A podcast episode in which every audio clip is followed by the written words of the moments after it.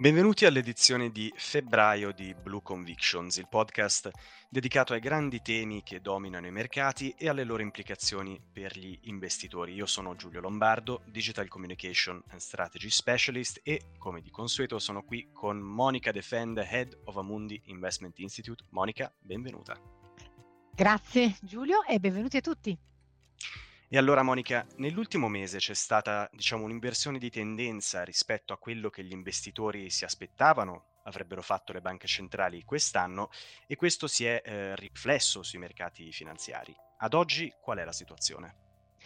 Ma allora è stato un inizio d'anno con dei dati macro um, che andavano in direzioni anche, anche contrapposte. Sicuramente ha, ha sorpreso al, al, rialzo l'economia americana, ancora una volta uh, molto resiliente.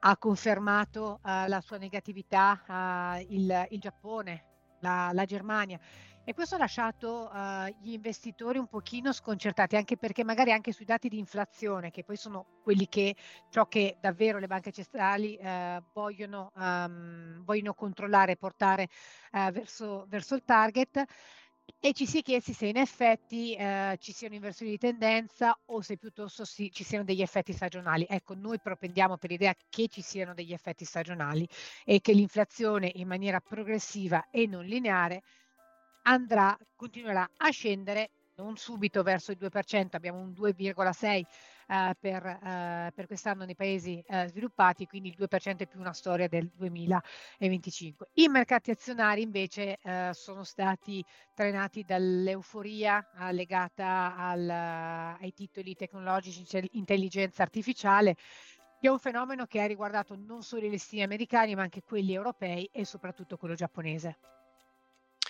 Chiarissimo. Senti, hai menzionato adesso gli Stati Uniti, gli ultimi dati macroeconomici che sono usciti. Ecco, in seguito a questi dati ci sono stati dei cambiamenti nel quadro macroeconomico, quello che vi aspettate per gli Stati Uniti quest'anno?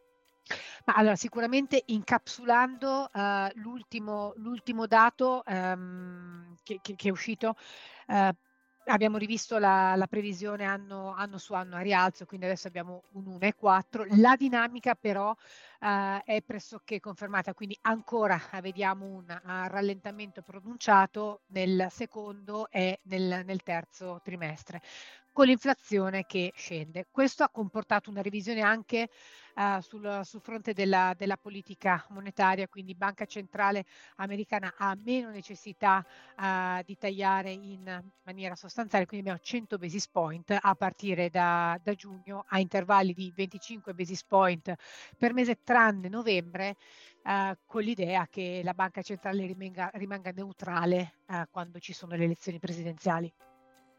E la situazione in Europa invece com'è? Pensi che la BCE, ad esempio, segua un po' la traiettoria della Fed o la situazione è completamente diversa?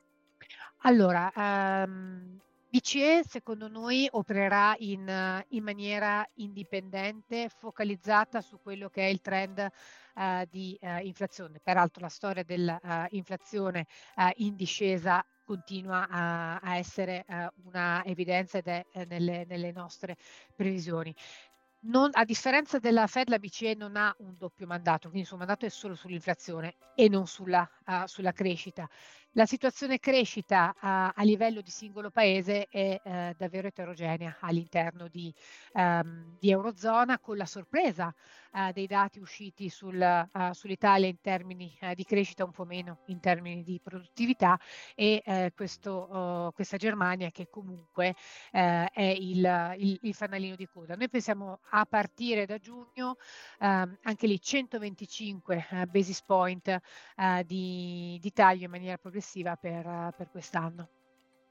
Alla luce di questo contesto che ci hai appena raccontato e dei movimenti di mercato che abbiamo visto nei primi due mesi dell'anno, sono cambiate le tue convinzioni di investimento nelle principali asset class? Ma allora, innanzitutto c'è stato un importante eh, cambio di narrativa. Um, ne avevamo parlato già il mese scorso, ma uh, con questo uh, comunque progressivo miglioramento, in particolare negli Stati Uniti, uh, non è più una questione di rimanere cauti perché non siamo convinti del, del, contesto macro, ma in questo momento noi siamo cauti perché le valutazioni sono eh, estremamente care e neanche eh, diciamo, gli aspetti più tecnici del mercato in questo momento eh, ci sembrano favorire un riposizionamento. Ciò detto, eh, il sottopeso eh, sull'azionario è, è stato, stato, chiuso e portato a neutrale e anche sul fronte eh, tassi in un contesto di portafogli di eh, asset allocation siamo più eh, costruttivi sui, sui tassi euro. Benissimo, come giudichi invece i mercati emergenti?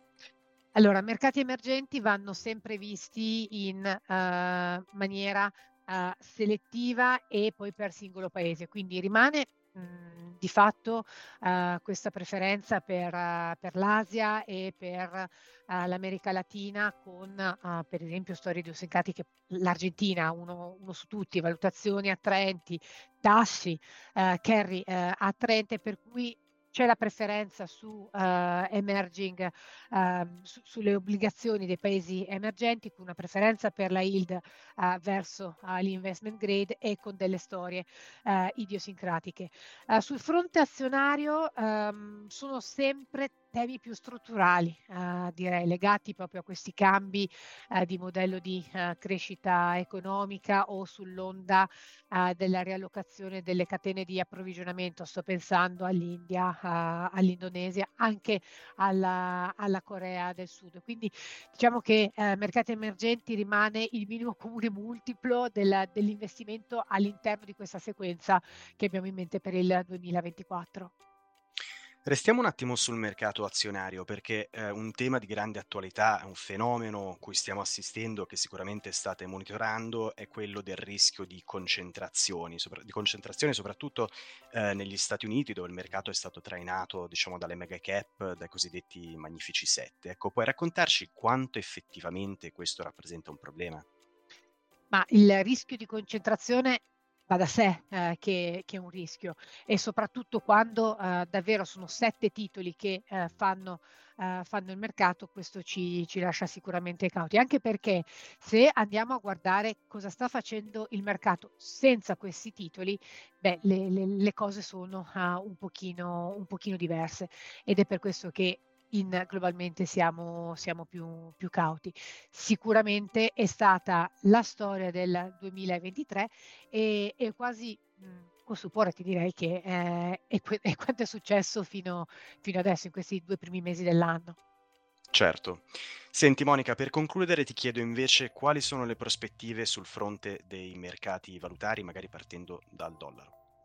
Partendo dal dollaro americano, allora la, la nostra uh, view sul, sulle valute comunque è eh, legata a quello che faranno e quando le banche centrali cominceranno a, a tagliare i tassi. Per adesso il, il dollaro americano comunque eh, rimane eh, una, una, valuta eh, sopravvalutata, non vediamo il motivo o delle forze trainanti per un dollaro uh, che intraprenda un trend forte in questo momento. Quindi lo vediamo abbastanza stabile uh, sui, livelli, sui, livelli, attuali. 1,09 è il target che abbiamo per la, met- la prima metà uh, dell'anno prima poi di intraprendere uh, una, uh, un progressivo uh, indebolimento quando la Fed comincerà a tagliare i tassi. Peraltro si parla molto del, del ruolo delle valute e le banche centrali. Ricordo che banche centrali non hanno un obiettivo in, in, termini di, di, di, di valuta.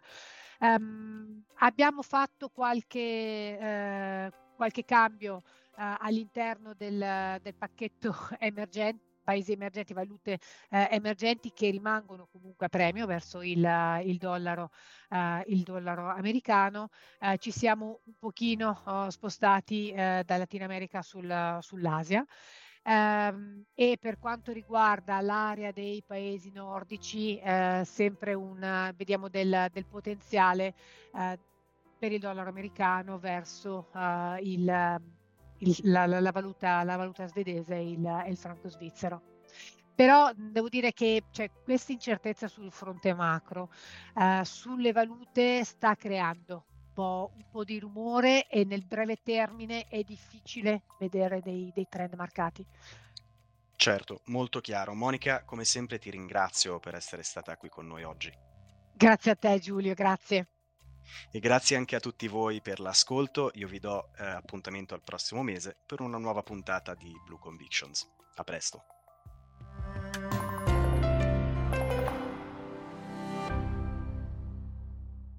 Presente registrazione audio ha finalità meramente informative. Le informazioni in essa contenute non rappresentano un'offerta di acquisto o vendita di prodotti finanziari, una raccomandazione di investimento e non sono da intendere come ricerca in materia di investimenti o analisi finanziaria. Le opinioni espresse riflettono il giudizio di Amundi al momento della loro diffusione e sono suscettibili di variazioni in qualunque momento, senza che da ciò derivi un obbligo di comunicazione in capo ad Amundi. Non si garantisce l'idoneità a qualsiasi scopo di investimento delle informazioni fornite, le quali non devono essere utilizzate come unica base per assumere decisioni di investimento. Eventuali dati riferiti a performance passate non sono un indicatore attendibile di performance attuali o future.